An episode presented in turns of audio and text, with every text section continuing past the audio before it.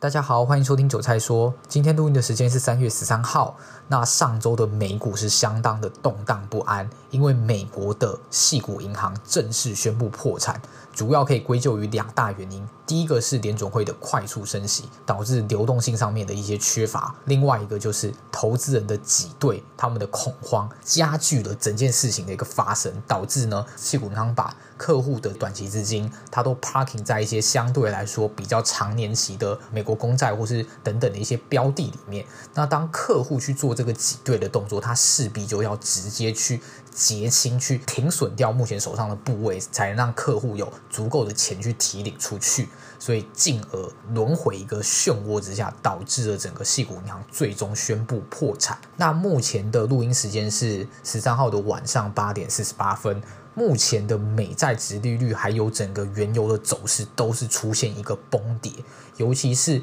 美国二年期的公债，也就是说它相对是一个短年期的公债，目前反应非常非常的剧烈，是将近下跌来到十个百分点。那在十年期公债，我刚刚看一下报价，目前也是崩跌，大概有七个 percent 左右。那这个部分主要是归咎于市场在。矽谷银行的一个破产之下，他们其实很快去联想到可能二零零八年、二零零九年雷曼兄弟的一个破产，那进一步去觉得说联准会会因为这样的一个破产、流动性的一个缺乏。而暂缓它升息的速度，大家可以知道说，细谷银行在美国来说，其实它的体质算是还 OK 的中型的银行吧。所以其实有更多区域型的中小型银行可能面临着更严重的一些流动性的问题，只是还没有正式爆炸。所以如果联准会在这样的一个状况之下，还持续去做一个快速的升息，甚至是把利率的一个上轨区间是调到了可能六个 percent，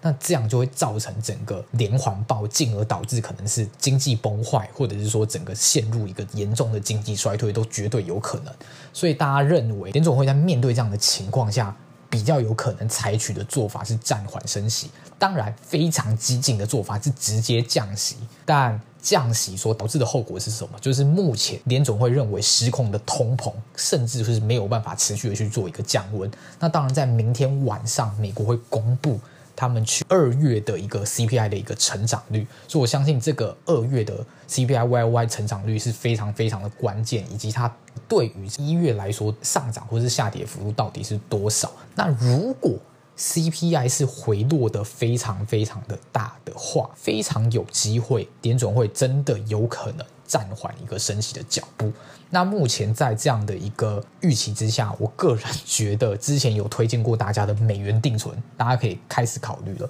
因为目前呃适逢美元指数的一个回落，那台币虽然这几天这个台股比较震荡，但目前外资没有积极的汇出。那目前整个汇率面上面是台币有慢慢在做一个回升，然后整个资金面都是 parking 到比较有避险性的货币，像是日元。从今天的一个走势，它的一个升值来看，就知道开始有非常多的呃资金去涌入这样的一个避险货币，去把自己的部位了结掉。那我认为之前推荐过的这个台新银行 Richart 的一个。美元定存就可以在这个时候做考虑，因为它美元定存它开到一年期四点八趴，半年期四点七个 percent，基本上就是考量到它直接把你去申购的这些钱拿去做所谓的美债的一个购置。那目前美债的殖利率出现一个崩跌。就代表现在这样一个高利率的美元定存其实是更加的吸引人的。那后续的一个走势，我个人没有太多的想法，但是我个人还是稍微微偏空，然后整体是区间震荡，但我不认为会崩盘了。我认为这样一个消息面可能